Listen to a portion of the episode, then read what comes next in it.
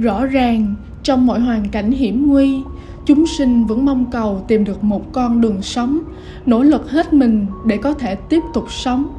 Cho nên, hiếu sinh là thuận lẽ đạo tự nhiên, hiếu sát là đi ngược lại với lẽ sinh tồn tự nhiên vậy.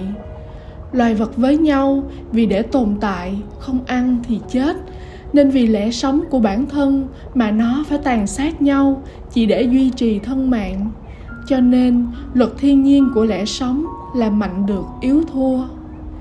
Tất nhiên, loài người, nếu vì sự tồn tại của mình không có gì bỏ vào miệng, như trường hợp những người sống ở môi trường khắc nghiệt, người eskimo chẳng hạn, thì họ cũng phải sát sinh để sống được vì chẳng thể nào trồng rau củ quả nơi xứ tuyết băng giá ấy.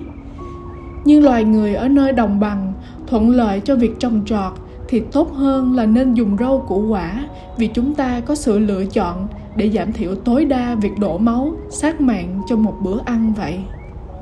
Nếu ăn thân mạng của chúng sinh, mỗi miếng thịt đều chứa đựng trong ấy đầy dậy những nỗi đau khổ, tuyệt vọng, oán hận, sợ hãi, thì liệu thể xác lẫn tinh thần của người ăn có thể mạnh khỏe, nhẹ nhàng được không?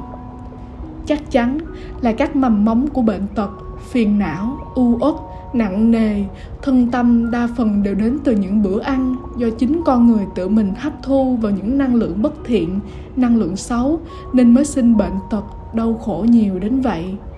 Tự nhắc bản thân vì trân quý sinh mạng của muôn sinh quanh mình mà phải luôn thận trọng trong mọi hành động.